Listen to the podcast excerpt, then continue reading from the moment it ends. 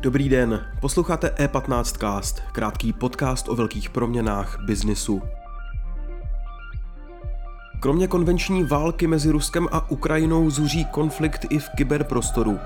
Jak dlouho už tahle kybernetická válka probíhá? Mohla být předzvěstí invaze? A na co všechno lze kyberneticky zaútočit?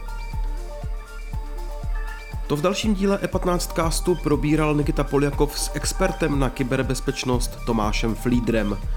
Nejprve ale krátké zprávy. Novým majitelem české Expobank CZ, jejímž hlavním akcionářem je od roku 2014 ruský finančník Igor Kim, se stane konsorzium složené z lotyšské Signet Bank AS a amerických investorů. V tiskové zprávě o tom včera informovala banka. Provedení transakce podléhá souhlasu České národní banky, která byla o dohodě již informována. Londýn se rozhodl zmrazit majetek majitele fotbalové Chelsea Romana Abramoviče, Olega Děrypasky, který má podíl v anglo-ruské energetické skupině N+, šéfa ruského státního ropného podniku Rosneft Igora Sečina, předsedy představenstva bank Rosia Dmitrie Lebeděva a dalších ruských podnikatelů. Británie zároveň uvedla, že Chelsea může pokračovat ve svých aktivitách spojených s fotbalem. Další informace najdete na e15.cz. Teď je čas na rozhovor Nikity Poliakova dnes s Tomášem Flídrem.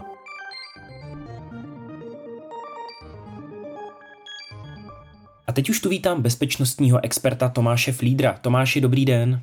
Dobrý den. Kromě konvenční války mezi Ruskem a Ukrajinou zuří konflikt i v kyberprostoru. Eh, válka podle všeho probíhá, probíhala dlouho před eh, tou invazí. Jak ten systém funguje? Jak dlouho Rusové kyberneticky útočili? A je to eh, příprava vlastně na vstup reálných fyzických vojsk na to území?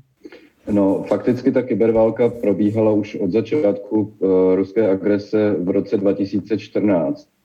A, je to trochu paradoxní, ale ty velké kyberútoky uh, se obvykle neodehrávají v době, kdy se skutečně válčí na frontě. Naopak uh, v době, kdy ten kinetický konflikt utichá, tak uh, nastupuje ten, ten konflikt kybernetický nebo ta jeho část, která má za cíl napadat třeba kritickou infrastrukturu. Ehm, samozřejmě eh, naopak v době probíhajících bojů ehm, dochází k jiným aspektům toho kybernetického konfliktu, kdy se útočí přímo na ty bojující vojáky a i takové, takovým případům během toho rusko-ukrajinského konfliktu od roku 2014 dochází. Mm-hmm. Co všechno eh, jde eh, hacknout, na co všechno jde kyberneticky zaútočit. Můžeme zaútočit asi na infrastrukturu, na úřady, můžeme zaútočit na elektrárny? No tak eh, já myslím, že eh, v tomhle ohledu právě ten rusko-ukrajinský konflikt eh, je takovou zajímavou, řekněme, laboratoří v uvozovkách toho, k jakým kybernetickým útokům docházet, může docházet. Um, ruská strana se snažila cílit na právě ukrajinskou ekonomiku a i kritickou infrastrukturu došlo k útokům eh, typu Black Energy, eh, které cílily na distribuci elektrické energie v roce 2015-2016.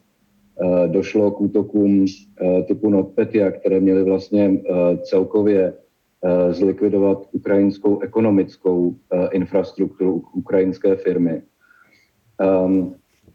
Ten, eh, ty kybernetické útoky v tomhle smyslu eh, jsou pro útočníka velmi výhodné. Vlastně jejich cílem je nahradit ten kinetický konflikt v tom, že eh, přímo zasahují týl nepřítele.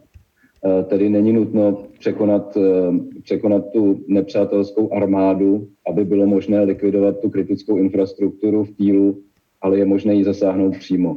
A navíc, pokud nedochází tu samou dobu k té eh, invazi, k tomu eh, kinetickému konfliktu, tak ten útočník může popřít, že to je skutečně on, kdo útočí. Mm-hmm. hodně se mluví o Rusech jako o hackerech, o kyberhrozbě světový, bavili, bavili, bavili se o to média, řekněme, během voleb v Americe, řešilo se to během voleb ve Velké Británii.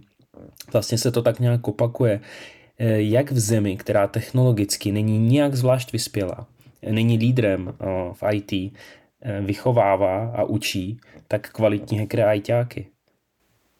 No, um, Rusko není zase úplně nevyspělé. Tam um, například ruské technické vzdělání je poměrně pokročilé, takže um, vychovává řadu odborníků uh, v IT oborech, ale uh, to, proč se Jiná otázka je, proč se tito lidé místo, aby si našli uh, zaměstnání ve standardním IT, obvykle dobře placené, uh, proč se dávají na dráhu těch, toho kyberzločinu? Protože právě kyberzločinnost hraje eh, v Rusku významnou úlohu a ty kyberkriminální gengy jsou využívány i ruským státem a ruskými spravodajskými eh, službami k útokům na Ukrajinu a západní státy. Ten eh, důvod je v tom, že jednak v Rusku je nižší úroveň, úroveň platů, než je to třeba na západě nebo i u nás v těch IT oborech. Takže ty zisky, které plynou z kyberkriminality, eh, jsou eh, velmi významné. A eh, druhá věc je faktická beztrestnost v této oblasti, protože um, uh, ruská kyberkriminalita uh, dlouhodobě, ruskojazyčná kyberkriminalita dlouhodobě v Rusku nebyla vůbec stíhána, pokud uh, ta kriminalita se zaměřovala na západní cíle a ne na cíle v samotném Rusku.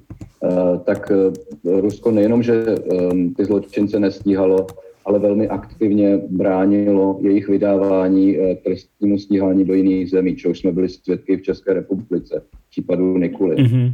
Takže to jednak, jednak významné zisky a jednak, jednak ta faktická beztrestnost.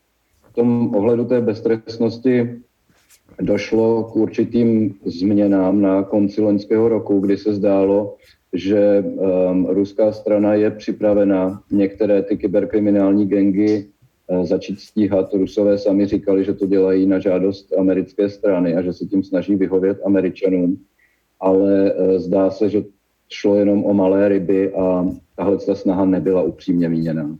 Mm-hmm. Ve filmech ten stereotyp o hackerovi, nějaký týpek s brýlemi sedí, něco hackuje. Kolik se uh, obvykle do takových operací, které potřebují vyřadit třeba z provozu kritickou infrastrukturu, zapojuje lidí? No, kde jednak ten, ten filmový stereotyp skutečně není, není správný. Ono nemusí jít, nemusí jít ani o tolik lidí, ale spíš o čas, který takový útok zabere v tom filmu většinou vidíme, jak ten hacker někde stiskne nějaké tlačítko a vypne elektrárnu. Eh, v realitě eh, je to daleko náročnější na čas. To znamená, ehm, vyžaduje to důkladný průzkum toho cíle, jak vypadá jeho informační infrastruktura, eh, kde jsou ta slabá místa, kde by bylo možné zaútočit. A to vyžaduje, to vyžaduje dobu v řádu ehm, minimálně týdnů, ale spíš měsíců k provedení takového útoku. Takže personálně to ani nemusí být tolik lidí, i když samozřejmě čím více, tím lépe a tím je ten proces rychlejší, ale zejména časově je to velmi náročná aktivita. Mm-hmm. Um, podnikají v tom kyber světě něco i evropské státy. Pořád slyšíme o kybernetických útocích ze strany Ruska. Je to strategie nebo je Evropská unie v tady tom trošičku pozadu? No tak eh, ty de- Evropská unie a vůbec demokratické státy obecně jsou v tomhle tom ohledu uh, ve významné nevýhodě, protože um, například už z principu těžko mohou, podobně jako ruská strana, spolupracovat s nějakými zločinci, aby v jejich zájmu útočili na jiné cíle. Mohli by vychovávat vlastní armádní a vládní týmy, kteří by to dělali, nemuseli by to být zločinci, ale vojáci. To samozřejmě možné je, nicméně eh, zejména z personálního hlediska je to velmi nákladné. Jak říkám, vyžaduje to spoustu času a, a eh, pro armádu nebo pro státní zprávu eh, zaplatit lidi na špičkové úrovni je velmi obtížné, ne nemožné, protože v tom musí konkurovat mezinárodním IT firmám, kde úroveň těch platů je velmi vysoká. Na druhou stranu ty státy, které nejsou demokratické, tak mohou ty, eh, ty kyberútoky eh, využívat velmi efektivně a mohou napadat, ehm, napadat ehm, jiné státy. Vidíme to v případě Severní Koreje, Iránu, eh, které byly schopné velmi efektivně zmobilizovat ty prostředky, které měly k tomu, aby napadaly velmi významné a daleko, daleko větší státy, jako jsou třeba Spojené státy. Mohou tyto útoky být mířené i na firmy? Zatím jsme se bavili o mezistátních operacích. Dá se předtím nějak systematičtěji bránit? A teď nemyslím nainstalovat si eh, antivirus od Avastu. Tak eh, první věc, jestli můžou být eh, mířeny na firmy, určitě. Nebo v naprosté většině jsou mířeny na nějaké firmy, nebo se ty firmy minimálně stávají ehm, nechtěnou, nechtěnou, nechtěnou obětí takových útoků. Um, došlo k tomu i při těch útocích na Ukrajinu. Asi největší incident tohoto z toho typu byl útok typu NotPetya, kdy um, ruská strana uh, využila um, zranitelnost účetního softwaru, který používala uh, řada ukrajinských firm, nebo velna, velká většina ukrajinských firm pro podávání daňových přiznání a uh, rozšířila vlastně škodlivou verzi tohoto softwaru. Cílem bylo um, zasáhnout um, ukrajinskou ekonomiku. E, nicméně um, se ten problém výrazně rozšířil, protože použili velmi agresivní uh, malware nebo škodlivý software, který se rozšířil ve vnitřních sítích těch zasažených podniků a uh, týkalo se to i mezinárodních firm, které měly své pobočky na Ukrajině. A tohle způsobilo miliardové škody, myšleno v dolarech. Takže uh, firmy se určitě mohou stát uh, cílem takových útoků a často se jimi i stávají. A pardon, teď jenom ta druhá otázka. Ano, ta druhá otázka, jak se tomu nějakým způsobem dá systematičtěji bránit. Strategicky, koncepčně, no. když jsem firma, větší firma, s mezinárodním eh, přesahem tak, třeba. Jo, tak samozřejmě, samozřejmě my máme, máme standardy informační a kybernetické bezpečnosti, Eh, které by ty firmy měly, um, měly následovat a řídit se jimi. Uh, v zásadě asi ten nejdůležitější bod, a ten platí jak pro firmy, tak pro jednotlivé uživatele, je um, mít uh, uh, software, který používají pokud možno aktualizovaný, to znamená mít ty poslední verze. Tím brání tomu, že eh, útočníci nemohou zneužívat zranitelnosti, které již jsou známé a opravené. A vlastně můžou používat jenom takzvané zero day zranitelnosti, které ještě opravené nebyly. A eh, to je pro ty útočníky daleko dražší a nákladnější. Takže tohle je jedna cesta, ale jinak samozřejmě existuje celá řada opatření eh, v oblasti informační bezpečnosti, které ty firmy, které ty firmy mohou aplikovat. Cílem je právě to, um, útočníkům pokud možno prodražit uh, ten útok tak, aby si, um, aby si vybrali nějaký snadnější cíl. Tomáši, díky moc, díky za váš čas. Uvidíme, kudy se bude dál bezpečnostní kybersituace uh, v tomto konfliktu vyvíjet. Mějte se hezky. Díky, mějte se, nashledanou. Díky za pozornost. E15cast můžete poslouchat ve všech podcastových aplikacích a na webu e15.cz.